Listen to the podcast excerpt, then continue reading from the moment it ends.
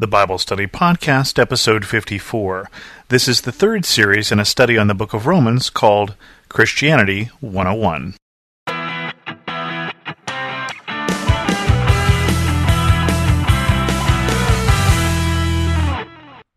Welcome to the Bible Study Podcast. I'm your host, Chris Christensen. As we've talked about in the last two sessions, we'll be studying the book of Romans here for a while, and we're starting today in Romans chapter 2, starting in verse 1.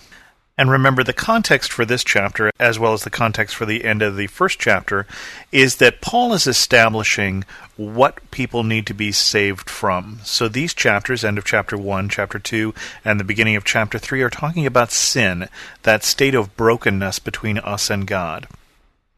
And starting in chapter 2. You therefore have no excuse, you who pass judgment on someone else, for at whatever point you judge the other, you are condemning yourself, because you who pass judgment do the same things. Now we know that God's judgment against those who do such things is based on truth. So when you, a mere man, pass judgment on them, and yet do the same things, do you think you will escape God's judgment? Or do you show contempt for the riches of his kindness, tolerance, and patience, not realizing that God's kindness leads you toward repentance? So, this particular paragraph, and let me just do a quick aside that paragraphs and verses are not in the original version, but have been put in later on by scholars who are trying to make it a little easier to read and to look something up and reference them. But anyway, this particular paragraph particularly talks about judgment and why it's not our business to pass judgment. So, Paul seemed to be anticipating that people who read the list of things that he talked about in the first chapter, which was envy and murder and strife and deceit and malice, gossip, slanderers, God haters, insolence, arrogance. He talked about homosexuality. He talked about faithless, heartless, ruthless, senseless, all of these sort of things, that there were going to be some set of people who would say, Aha, he's talking about you, Fred. And Paul is trying to say here, hang on a second, before we talk any more about sin, let's talk about you who are trying to pass judgment on someone else.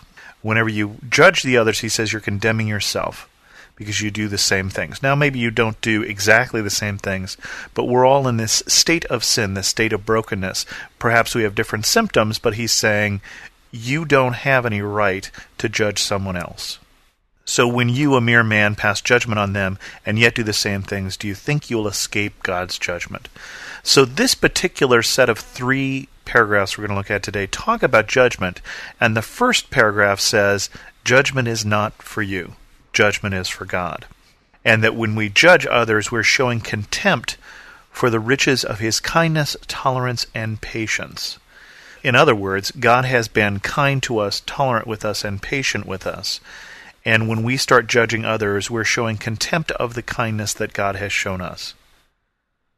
And that God's kindness is intended to lead us towards repentance, is intended to give us time to change our act. And Paul goes on in verses 5 through 11 But because of your stubbornness and your unrepentant heart, you are storing up wrath against yourself for the day of God's wrath, when his righteous judgment will be revealed. God will give to each person according to what he has done. To those who by persistence in doing good seek glory, honor, and immortality, he will give eternal life. But for those who are self seeking and who reject the truth and follow evil, there will be wrath and anger. There will be trouble and distress for every human being who does evil, first for the Jew and then for the Gentile. But glory, honor, and peace for everyone who does good, first for the Jew and then for the Gentile, for God does not show favoritism. So, again, as I said, this second paragraph also talks about judgment, but it talks about God's judgment. It says a day is coming when all of us will be judged in this particular paragraph. I'm going to put this later on in context of the whole book as we continue with this study, but in this particular paragraph, we'll be judged by our deeds. We'll be judged by what we are doing. And I say we'll put this in a larger context. You have to keep listening to other episodes where we'll get into our deeds versus faith versus grace. But this says judgment is coming. Every person will be judged according to what he has done. And then it says, basically, to some will be given eternal life, those who seek glory, honor, and immortality, who persist in doing good. who keep doing good will be given eternal life, and those who are self-seeking reject the truth will, will there'll be wrath and anger. So the first paragraph said that you shouldn't judge. God is showing kindness, tolerance, and patience towards us. Patience doesn't mean that He will never judge what we're doing, but He has put off that judgment till the day of judgment. And so this paragraph says judgment is coming. There is a time where the accounts will be settled by what we have done. And then it goes on to say, both for the Jew and the Gentile. Remember, the church, as we talked about in the first episode on Romans, was composed of those who coming out of the Jewish tradition as well as those coming out of a Gentile tradition. It says first for the Jew because the word of God first came to the Jews and then came to the Gentiles. But it says God doesn't show favoritism. So he's saying it, doesn't matter whether you're Jewish or Gentile, we'll be judged by what we've done. And then finally, we have the third paragraph, verses 12 through 16. All who sin apart from the law will also perish apart from the law, and all who sin under the law will be judged by the law. For it is not those who hear the law who are righteous in God's sight, but it is those who obey the law who will be declared righteous. Indeed, when Gentiles who do not have the law do by nature things required by the law, they are a law for themselves, even though they do not have the law, since they show that the requirements of the law are written on their hearts. Their consciences also bear witness, and their thoughts now accusing, now even defending them. This will take place on the day when God will judge men's secrets through Jesus Christ, as my gospel declares.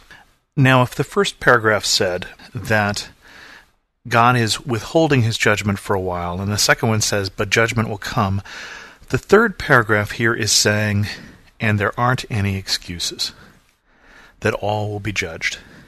So, the law is brought up for the first time here in Romans, and let's talk about what the law means. In the Old Testament, God revealed through Moses, and then later on through the prophets, it was clarified what things he wanted his people to do and what things he wanted his people not to do. And there's two ways of thinking about this. The usual way that we think about it is these are the rules. We think of the Ten Commandments as a series of rules. Let's just assume that that's the way we're thinking about them. Then the way you would think about this particular paragraph would be that ignorance is no excuse for following the law. So, for instance, I live in California. They passed a series of laws last year in the legislature. They tried to publicize them in newspapers and TV and such, but a number of new laws took place in January, January 1st, usually. Those are now the law in the place that I live. If I break one of those laws and then I go into court and say, but I didn't know, I'm going to find that I'm still going to be charged with that crime because ignorance is not an excuse for the law. Now, let's look at it a different way, which I think is actually more instructive. What really God revealed to his people were a series of things that would establish relationships or that would prevent the breaking of relationships between each other and between us and God. And so God says, don't steal, don't kill, don't murder, don't commit adultery, because those would break relationships between one another. They, you cannot have a good relationship with your neighbor if you're coveting your neighbor's wife, for instance. And then he also says, I'm the Lord your God. I want you to have no other gods before me. It's going to break our relationship if you put something between you and I, if you put something more important than me. So if we look at all of the law, all of the things that God revealed to the Jews in the Old Testament, and say that those are about relationship, then this paragraph is saying, for instance, I'm married, and there may be things, hypothetically, that I do that break the relationship between my wife and I. And I don't think it would surprise you to find out that I may not be aware of everything I do that breaks that relationship. I may not even be aware that this is something that would annoy her. But imagine, if you will, me saying to my wife, "Oh, I didn't realize that having an affair was be something that would offend you." I don't think she's going to say, "Well, okay, if you didn't know that that would bother me, then it doesn't." It's more likely that I would be told, well, you should have known better. That's something that my parents probably told me once or twice too. Why am I getting punished for that? You never said I shouldn't do that. Yeah, but you hurt someone else. You should have known better. You should have known that we don't hurt other people. That there's some basic understandings that we expect people to understand. That some things are right and some things are wrong we have, even those people who don't have a Christian faith or who have no faith in particular, have a sense at times that some things, when you pick up the paper and you read about some things, some things are just wrong. And what this paragraph is saying is even those of us who hadn't been revealed the law, those of us who don't know Moses and the prophets, even those of us who are outside of that tradition, who didn't have that, have written on our hearts an understanding of what things are right and wrong to do. And so no one is escaping judgment for what we do. Now, this is again the part of a longer book, and we'll get into more detail about the law, into much more detail about the law in particular as we go on. But for now, we'll bring this episode of the Bible Study Podcast to a close. If you have any comments, feel free to leave them on the BibleStudyPodcast.com or send me an email at host at the BibleStudyPodcast.com. And as always, thanks so much for listening.